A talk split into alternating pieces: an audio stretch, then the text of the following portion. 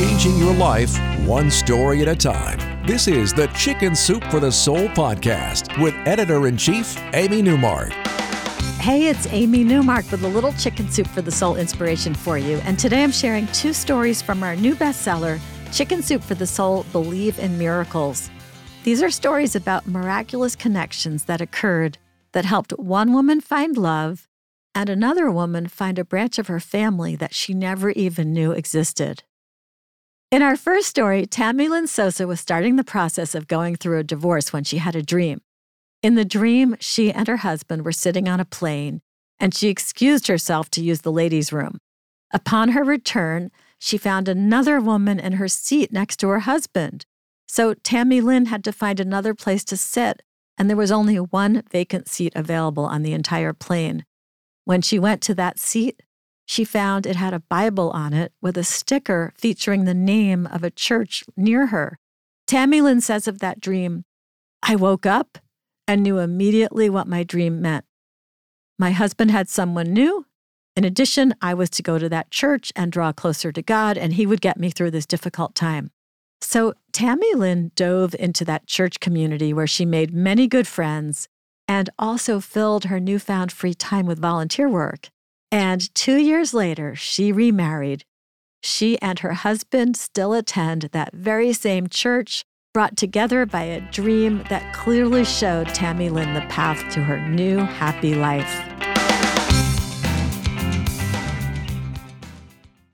So, Tammy Lynn found love and purpose through the miracle of a dream that showed her the way to her new life.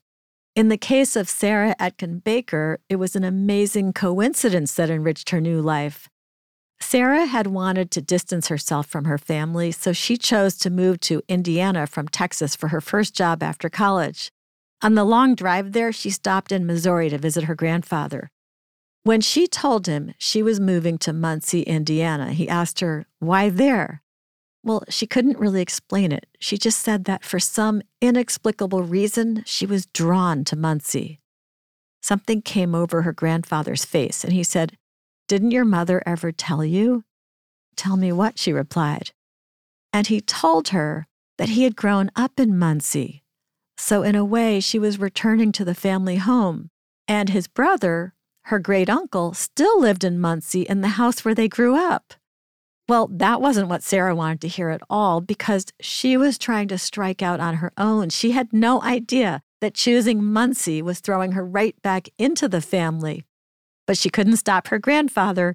He was already on the phone with his brother, arranging for her to visit him as soon as she got to Muncie. But, Granddad, she said, didn't you hear me? I'm moving to Muncie to cut the umbilical cord with family, not connect with it. Yes, I heard you, he asserted, but your moving to Muncie is such a remarkable coincidence. You must be going there for a reason, but perhaps not for the reason you intended. You'll soon discover that reason. Well, I know the reason why I'm moving to Muncie, and it's not to be with family, she retorted. Anyway, Sarah visited her great uncle as she had promised. And when she got there, he showed her a heavy old leather book that related the entire history of her mother's side of the family. She learned about her ancestor who came to America from Germany in 1747 and established a farm in Pennsylvania. She saw the names of his descendants, leading right up to the present day. And then she saw some vintage family photos, including one she connected with so much, a woman about her own age, and she realized that this woman looked just like her mother and like Sarah, too. Turned out she was Sarah's great grandmother. Sarah says, At that moment, my perspective shifted, for I recognized a force greater than me had orchestrated my move to Muncie. Rather than cutting the umbilical cord with family, I was in Muncie to learn more about my heritage and to bond with family in a much broader sense. She says, moving to Muncie was a remarkable coincidence, a minor miracle. I've come to appreciate coincidences, for they are clues as to how the world all fits together even when they look to be wide apart and unconnected. And that's why we made this new collection, Chicken Soup for the Soul Believe in Miracles, because whether it's an amazing coincidence, an answered prayer, a miraculous healing, a remarkably helpful dream, if we keep our eyes open, we can see a lot of miracles, big and small, in our lives. And we have 101 of them for you in the pages of this book. I'm Amy Newmark, and I want to thank you for listening to the Chicken Soup for the Soul podcast today. Please let your friends and family know about it. And if you have family members who are new to podcasts, show them how to get the podcast on their phones or their computers. I'm sharing about 20 stories from our new Miracles book on the podcast. So subscribe to it to be sure you get every episode delivered to you automatically. If you'd like to learn more about Chicken Soup for the Soul, Believe in Miracles, go to our website chickensoup.com and click on the podcast button.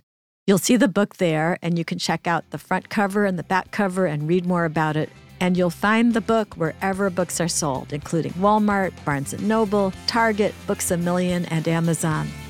Come back next time to hear the last episode about the Believe in Miracles book. I'll be sharing two stories of miraculous healing for two girls in two different families. They're both those one in a million cases that you hear doctors talking about.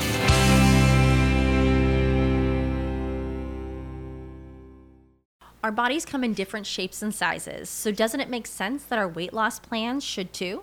That's the beauty of Noom. They build a personal plan that factors in dietary restrictions, medical issues, and other personal needs so your plan works for you.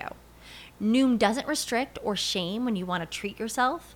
Their flexible program focuses on progress instead of perfection. You don't have to give up carbs or anything. And with their daily lessons, you can learn something new about your food choices every day. After just a few days of using the app, I learned how to recognize cues for overeating and how to choose the right foods to feel full. Stay focused on what's important to you with Noom's psychology and biology based approach. Sign up for your trial today at Noom.com. That's N O O M noom.com and check out Noom's first ever cookbook, The Noom Kitchen, for 100 healthy and delicious recipes to promote better living. Available to buy now wherever books are sold.